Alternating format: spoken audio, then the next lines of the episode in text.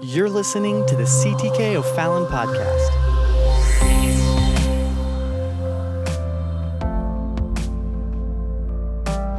Amen. Praise the Lord, everybody. Amen. It's good to be in the house of God tonight. Thank you for being here tonight on this Wednesday night. And I thank God for the presence of the Lord that I feel in the house already.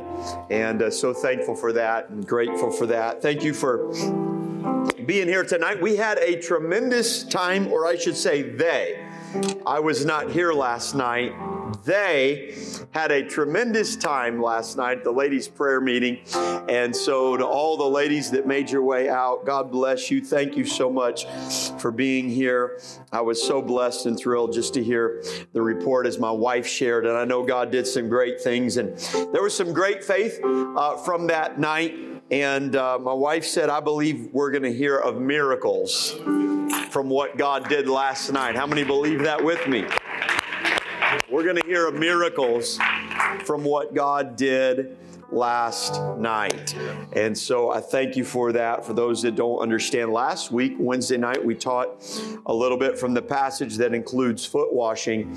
And then the last couple of weeks, we've had men and women's prayer meeting on Tuesday nights, and participated in that exercise, and just a tremendous, tremendous spiritual practice. Amen. And I know God is blessing. I feel that. We had somebody, a service worker in the church earlier this week, and it was yesterday, I think it was, before we had gotten into the office, and Sister Caitlin was here, and he said to her, I just got to say, you can really feel the presence of the Lord in here. And I thought, that's good.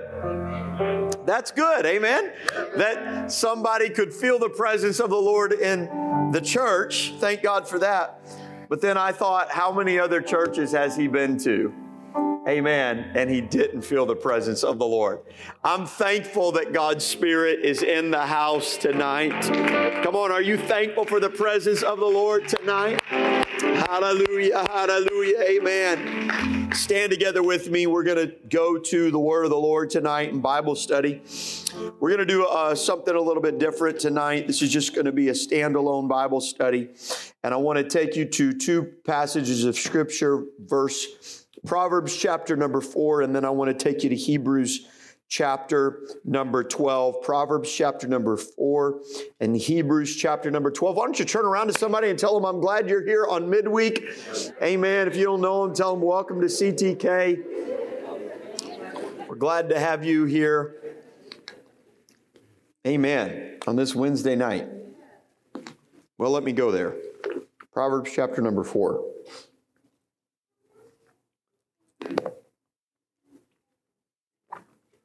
And verse number 23. So this is a part of Proverbs where each verse stands alone. You can read this here with me. And it simply says this, keep thy heart with all diligence, for out of it are the issues of life. So here we are admonished that there is to be a keeping, or if you will, a guarding of the heart. And it says, with all diligence, letting us know that there's going to be some effort that is going to be required. Flip, if you will, to Hebrews chapter number 12. And we're going here to this epistle, book of Hebrews, and he's writing here about relationships between men and God. And look at what it says in verse 14, follow peace with all men and holiness, without which no man shall see the Lord. So he's talking about relationships, and he's talking about not only our relationship with men, but our relationships with God and holiness, without which no man shall see the Lord. Looking diligently, here's that word diligently again, looking diligently, lest any man fail of the grace of God. Lest any man fail of the grace of God. I'm going to tell you this. God's grace will never fail us. Right. Amen. All right. But we can fail God's grace. Yeah. That means, if I put it in a different way, God's grace will never fail us. Right. God will give us the opportunity to be saved out of our situation, but we can fail at taking advantage of that opportunity, lest, he goes on and says, lest any root of bitterness springing up trouble you, and thereby many be defiled. Amen. I want to talk to us for a few moments tonight on this thought, simply keeping your heart from resentment.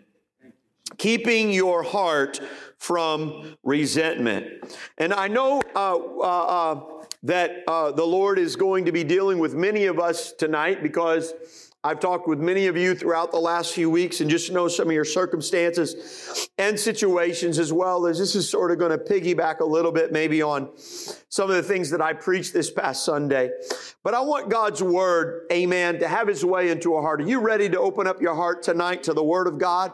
I want God to speak to me. Do you want God to speak to you? Amen. Would you lift your voice and your hearts with me tonight, right now? Lord, in Jesus' name, I thank you for your Word. I thank you for your Spirit. I thank you for your truth that is liberating. And I pray in these next few moments, God, that you would have your way, Lord, everyone that's in-house, everyone joining online. I pray, God, right now that the Word of God could have free course. I give you liberty in my life, in my mind, in my spirit.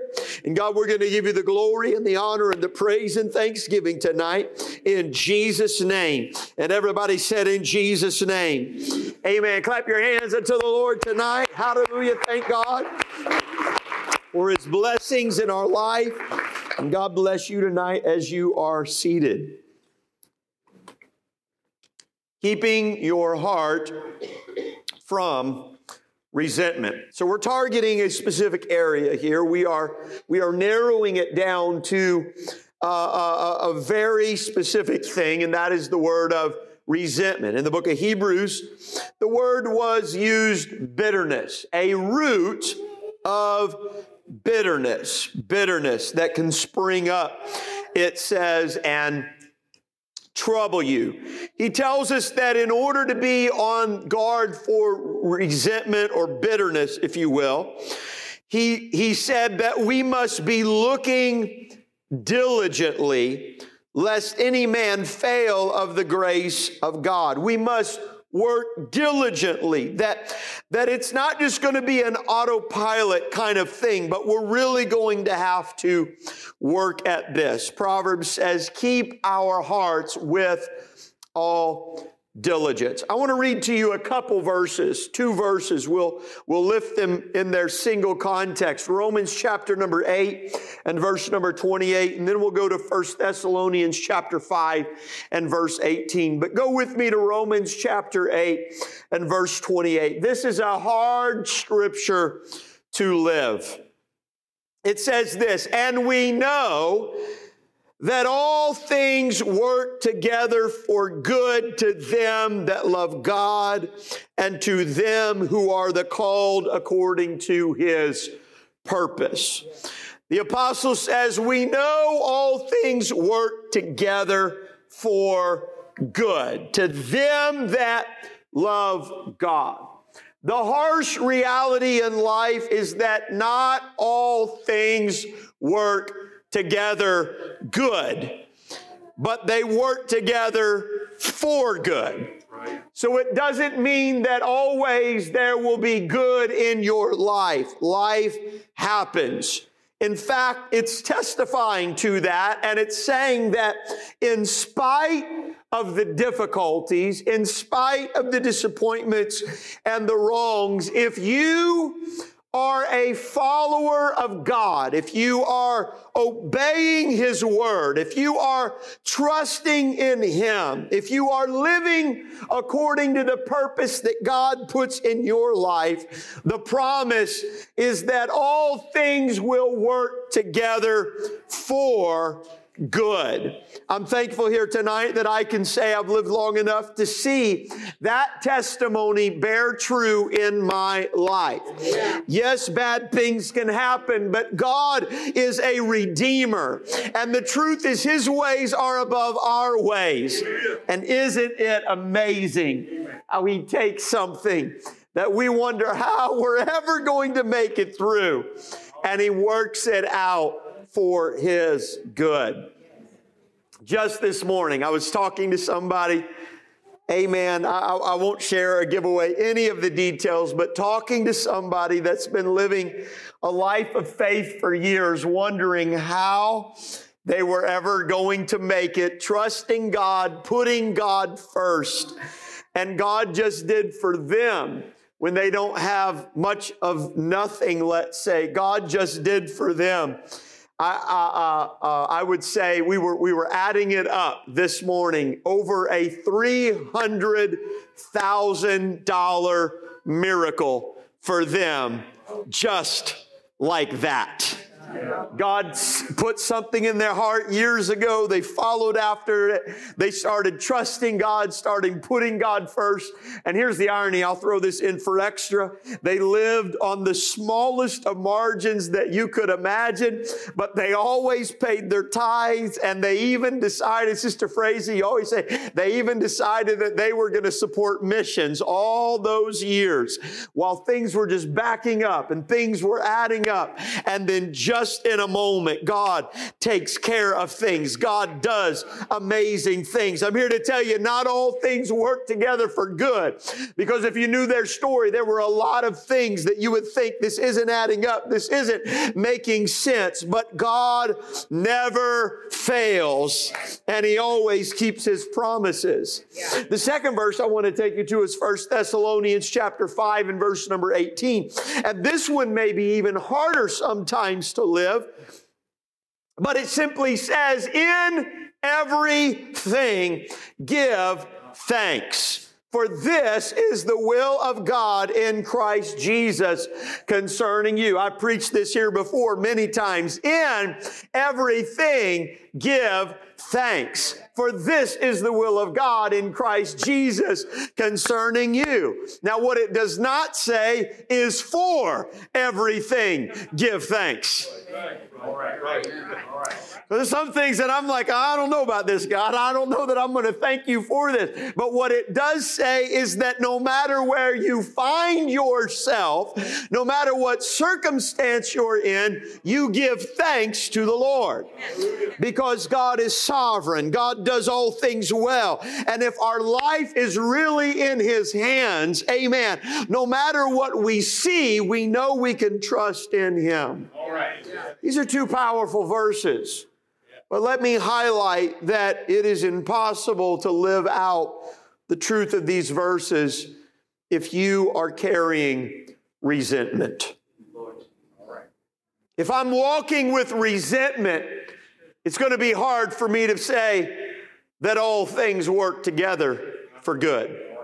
If I'm living with resentment, it's going to be very difficult, impossible to give thanks in everything, because I'll always be hung up on some points of my life, some things that happen. These verses manifest life without resentment, life full of hope and trust in God. The reality is that bitterness shows up when bad things happen. And so tonight I want to talk to you for just a few more minutes. Keep your heart from resentment. Keep your heart from resentment. Three things that we've got to keep our hearts from resenting. I'm going to give those three things to you tonight. Three things that we must not allow our heart to resent. Number one, we've got to keep our heart from resentment towards God. We have to keep our heart from resentment towards God.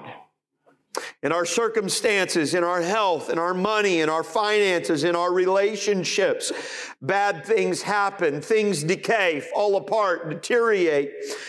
And if we're not careful, we can resent God. Because the reality is, if we are living a life of faithfulness to God, and all things work together for good to them that love God, if something is happening in our life, then that means that God permitted it. Yes. This is a hard truth. There's an entire book in Scripture, 42 chapters long, and in its original language, it was written in poetry so that you could recall it, so that you could read through it, so that there would at least be some pleasantry about the story. But in English, the rhyme is lost. There is no rhythm. It's just a sorry story of disappointments, of losses, of suffering. But the reality is that God permitted things to happen in Job's life. We don't understand why. We are never given the answer why. But we see long, hard days, weeks, months, nights of agony, of going from a place of being blessed to a place of such despair where his spouse says, why don't you just give up, curse God, and die? And as Job would wrestle with those same emotions, and he would challenge God, he never would usurp God's authority. He would never rebel against God. He would always remain submitted to God. And he would not allow himself to become absolutely resentful to God. Yes, he questioned why he was born. Yes, he hated the fact that he was born. There were days he said it would have been better if I never existed. But Job never resented God. In fact, his refrain was, naked came I into this world, and naked shall I go, but blessed be the name of the Lord. Hallelujah. He didn't say, though this sickness kill me. He didn't say, though I suffer loss. He said, if God kills me, yet will I trust him. That even if God is bad to me, he's still my best option. Oh, I wish sometimes we get a revelation that even if God was mean to me, he's still my best option. Even if God was bad to me, he'd still be better than any other choice I have in this world. And Job, in the midst of that bitterness, he resented the pain. He resented the betrayal. He resented the loss, but he never resented God. He asked God, why? God, I haven't been unfaithful. God, I've lived holy. He asked God why. He let God know it didn't make sense. But when God showed up and God just simply said, where were you, Job?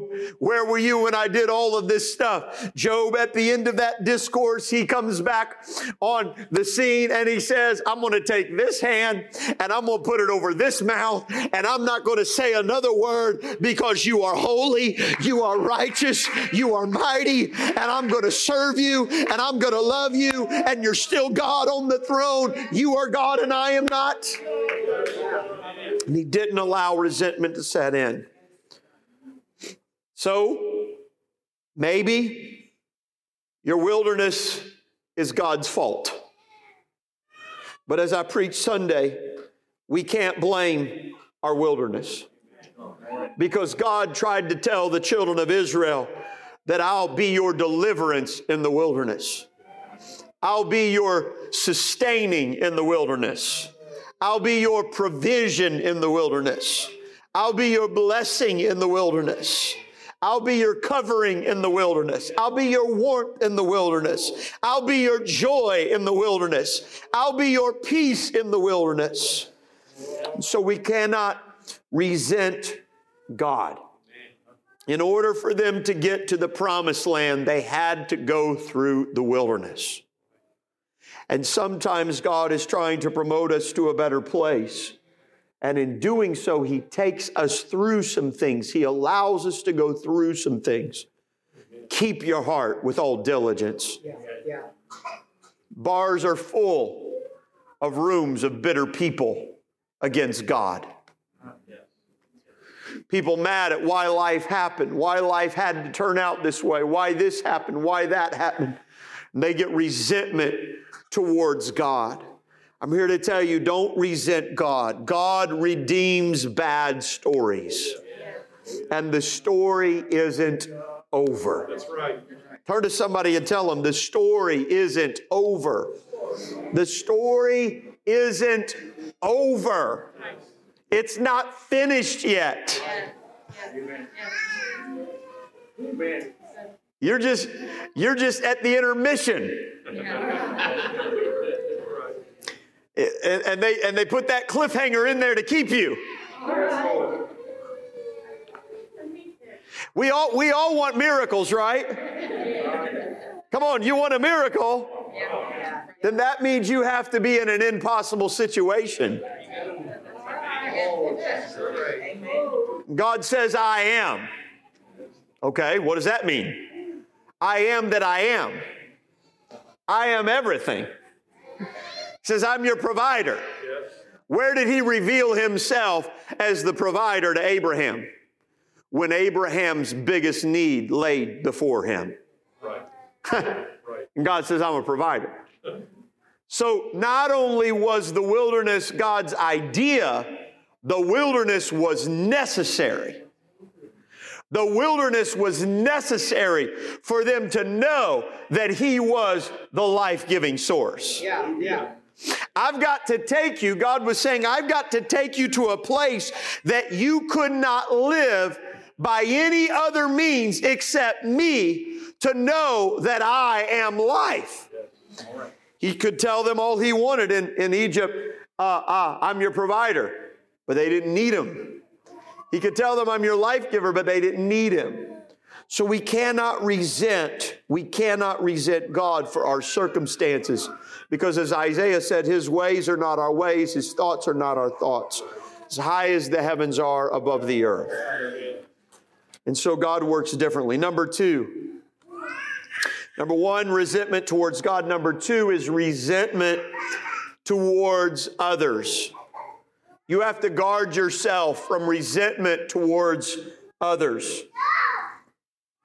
I can't get away this morning or tonight. I couldn't get away today from my devotional journal and things. Everything that I'm sharing here tonight was stuff that I had down in my devotional journal. And I'll give credit tonight. The main outline are these 3 points. I was in at a men's conference in Connecticut earlier in the year in March.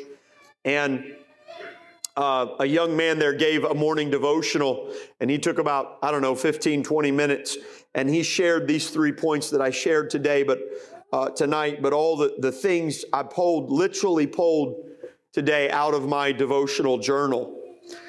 Resentment towards others. When he was using this, these 3 points that I'm sharing tonight as part of his devotional, he used a quote that I wrote down in my book. I wrote the 3 points that I'm sharing tonight, and I wrote this quote. And the quote was this: if you are not healed from pain, you will organize your life around it. If you want to write that down, that's a good one worth writing down. If you are not healed from pain, you will organize your life around it. And resentment towards others. There is nothing more painful in life than people. People are the most painful things in your life. David even said this. He said that the enemies are those of my own house. What was he saying? Well, the people that can hurt you the most are the ones that are the closest to you. I'm not being hurt by people on the other side of the world. I'm being hurt by the people that are the closest to me. That was what David was saying. Resentment towards others. Now, does that mean others don't do you wrong? No, that is a reality. People can do you wrong. But what I'm talking about tonight is I'm talking about even though others do you wrong, God's word declares that you and I can be healed and free from the pain that has been committed towards us. Yes. So I can be done wrong. You could have been done wrong in the most horrific of manners, but the power of the gospel of Jesus Christ is not that He can help you for you, but He can help you with all of the shame and the guilt and the problems that anyone else has ever done to you. When you are baptized in Jesus' name, you are baptized not only for the sins that you have committed, but you are baptized for every sin that has been committed against you. Yeah, yeah. It is buried in the name of Jesus Christ. That's the power, the cleansing power of the blood of the Lamb. Yeah, yeah. So when I'm baptized, I'm not just free from the effects of the guilt of the sin that I committed and the shame that I bear, but I am free from every sinful act that has been committed against me. He has delivered me once and for all. Yes. Yes. Right. But if you don't allow the healing to take place, you will organize your life around the pain. Amen. And people live their lives around that. I was 9 years old and I broke my femur about 5 inches above my knee. And the best way that the doctor at the time determined to handle that was he put me in what's called traction, where they lay you in the bed and they've got the bars all over it and they strap up all different parts of your leg and they have weights hanging on the bed and they stretch the muscles that it contract and they reset the bone. It took 2.5 weeks. It took about 2.5 weeks for them to set my leg. 2.5 weeks to set the leg. And after they did that, they then put me in a full body cast. And I lived 2 months in a full body cast from my armpit all the way down to my toes. It was horrific. As a 9-year-old boy, it was absolutely horrible. So I spent... Then after that, they cut the body cast off. And after that, I spent about, maybe another, I think, 1.5 weeks in the hospital, learning how to walk and just to stand up, which was very difficult. And so it was quite a long episode. And then it took me about 6 months before I was down to one crutch. And when I was down to one crutch, then I was released to go back. It probably was a year before I could play tackle football again, though that was the most important thing as a 9-year-old boy. I had to change my life drastically. And major, massive accommodations were made in that time period, in that process. And most of the accommodating wasn't just me, but it was everybody else in the household accommodating to me. So the reality was there was pain, there was a problem, but there was a healing process that took place. And thank God, praise God, that the healing finalized and took place and I was able to get back to normal. I'll never forget going to church. I think I went to church 2 times during that 2 months that I was in a full body cast.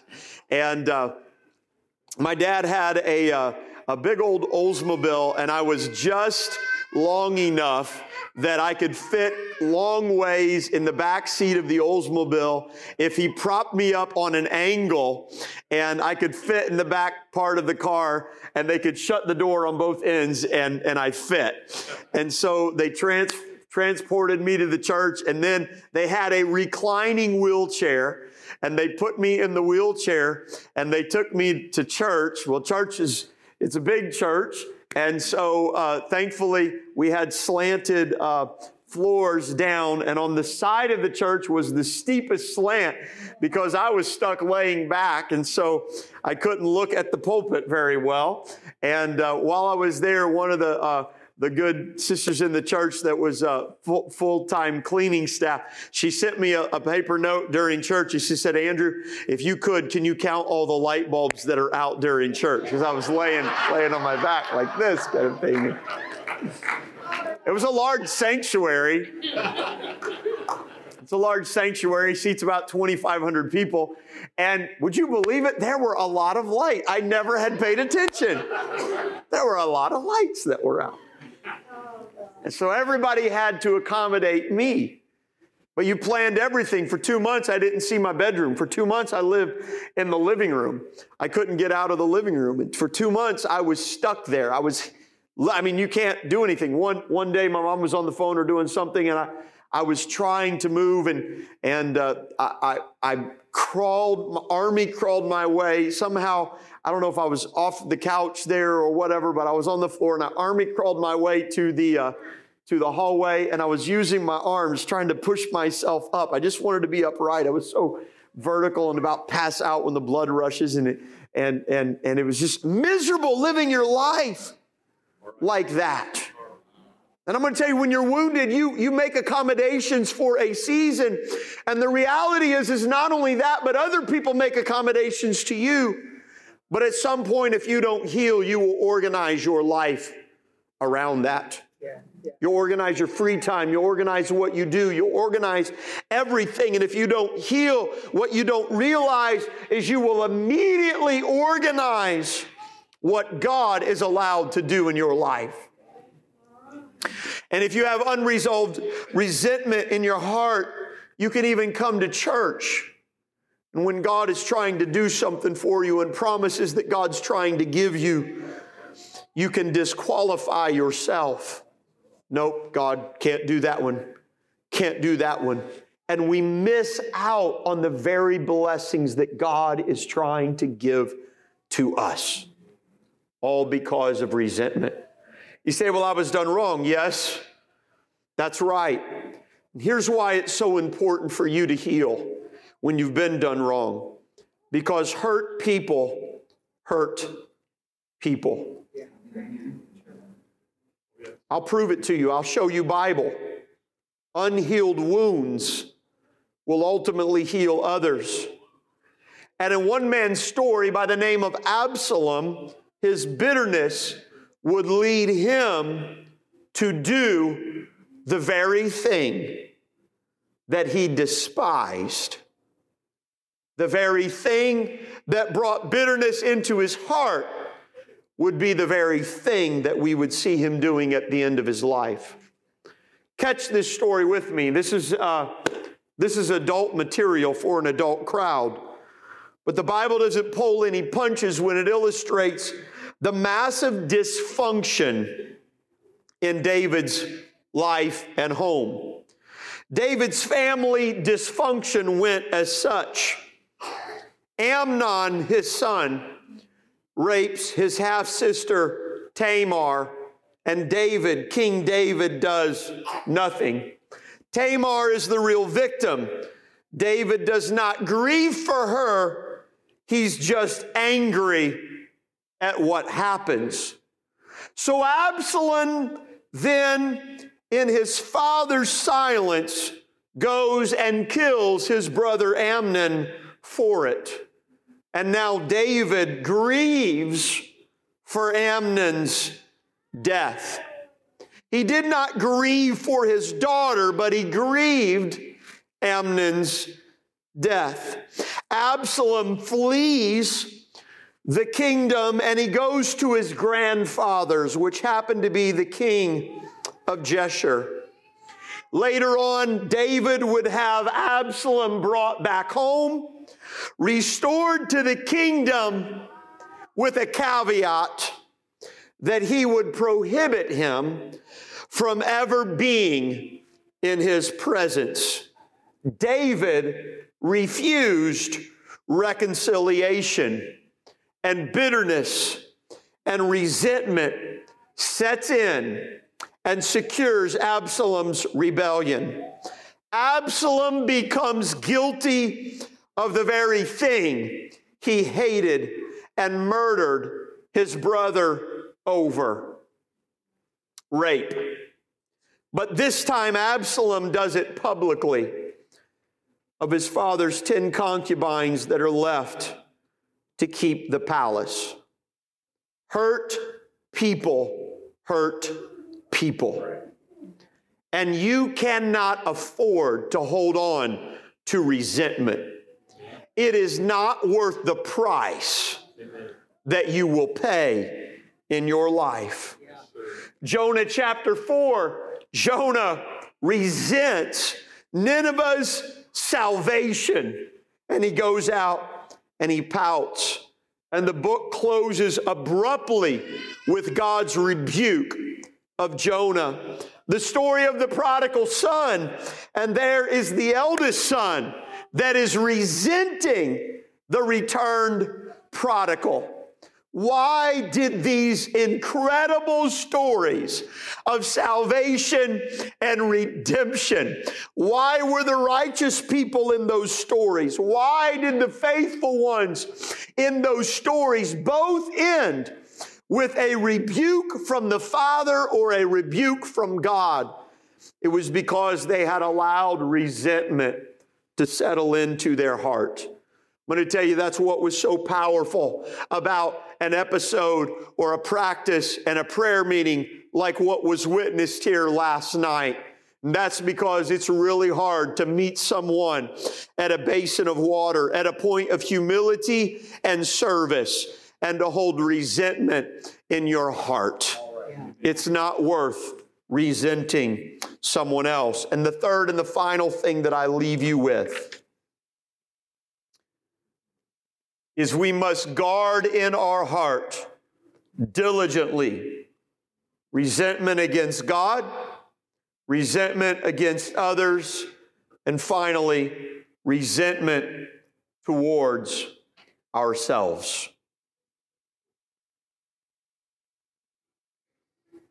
At some point, we have to stop keeping museums of our past failures.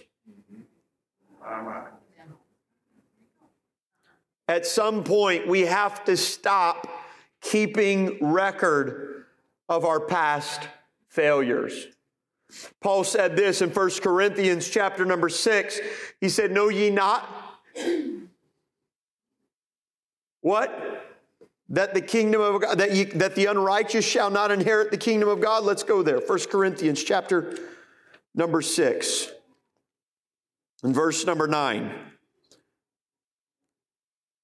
and he says here, know ye not that the unrighteous shall not inherit the kingdom of God?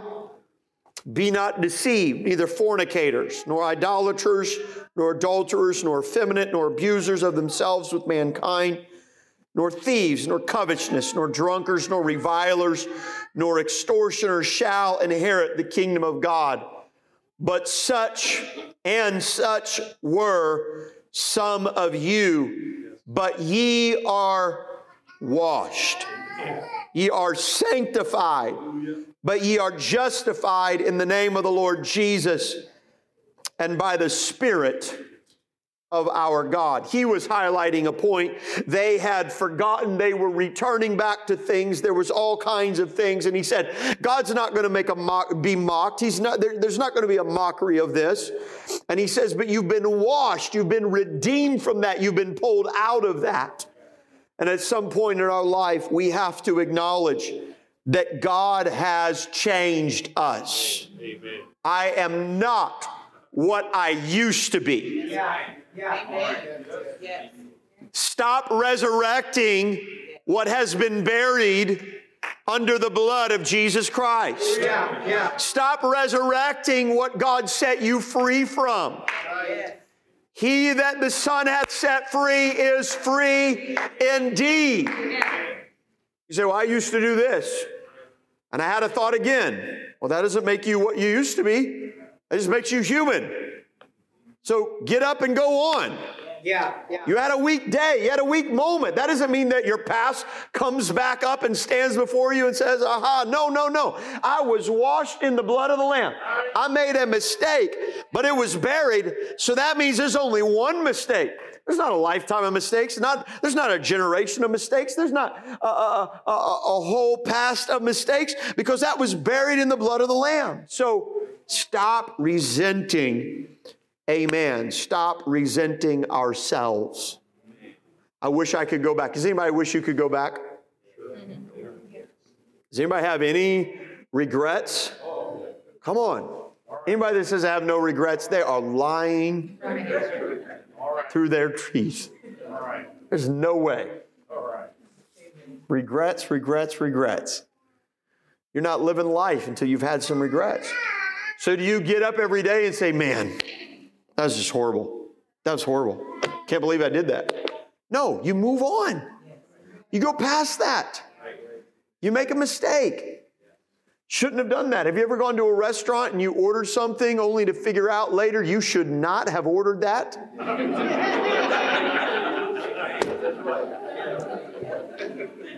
Come on.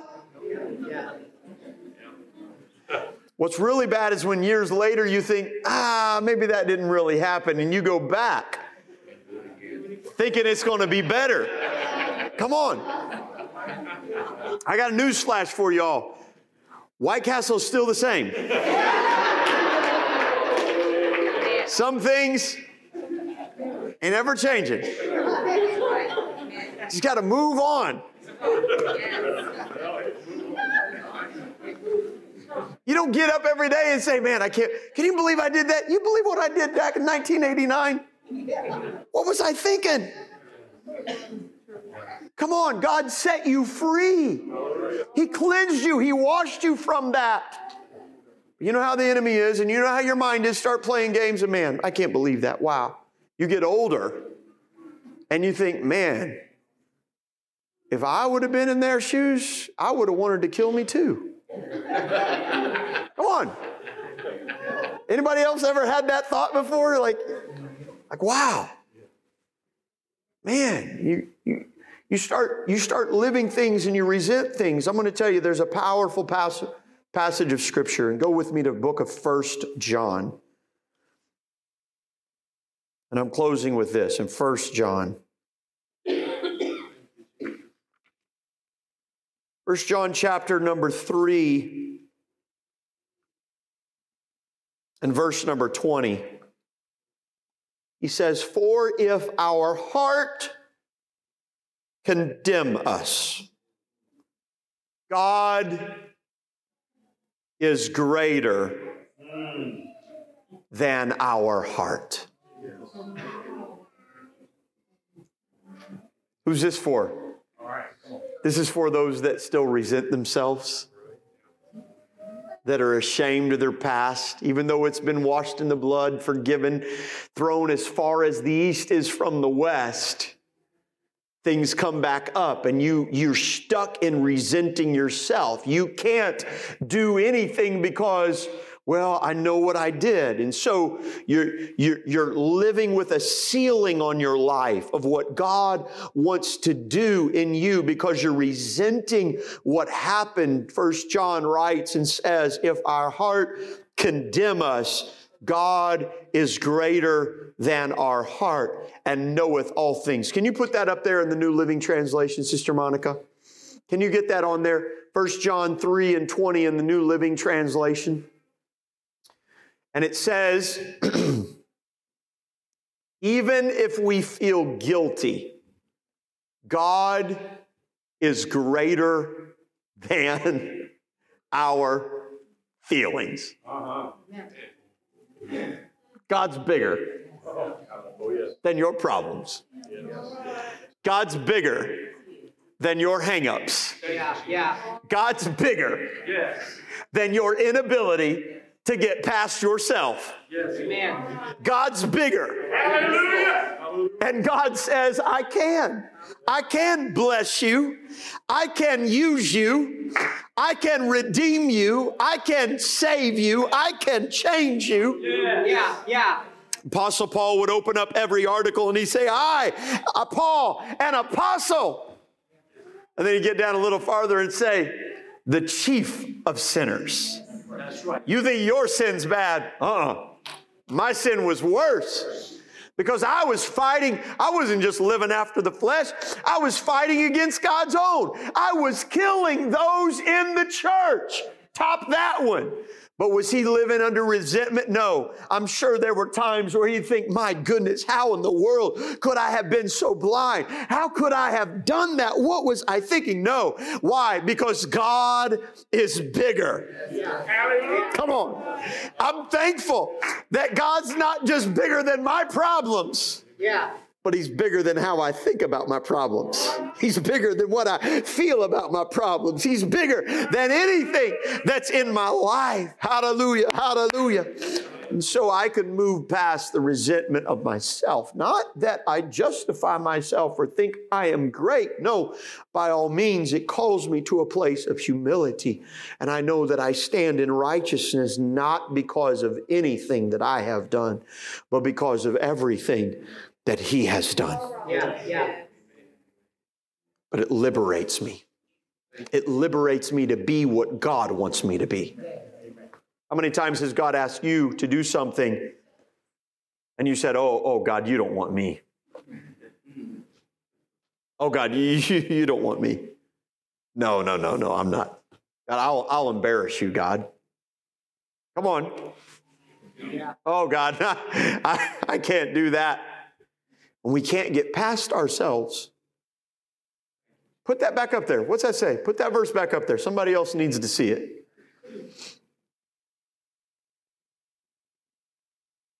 What does it say? He's greater than our feelings and he knows everything.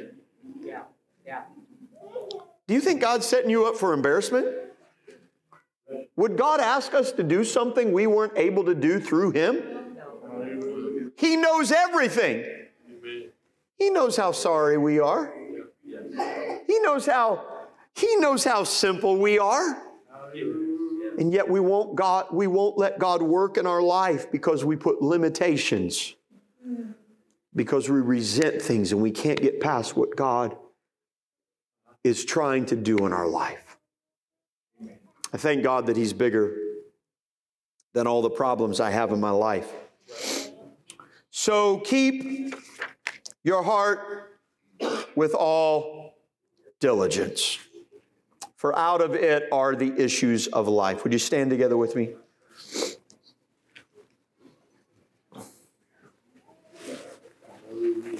Is this all right tonight? Yes. Is this okay word tonight? Yes. Is God speaking to you tonight? Letting you see some things? And God wants us. We can't control life. Two things I've learned you can't control. You cannot control life, and you cannot control others.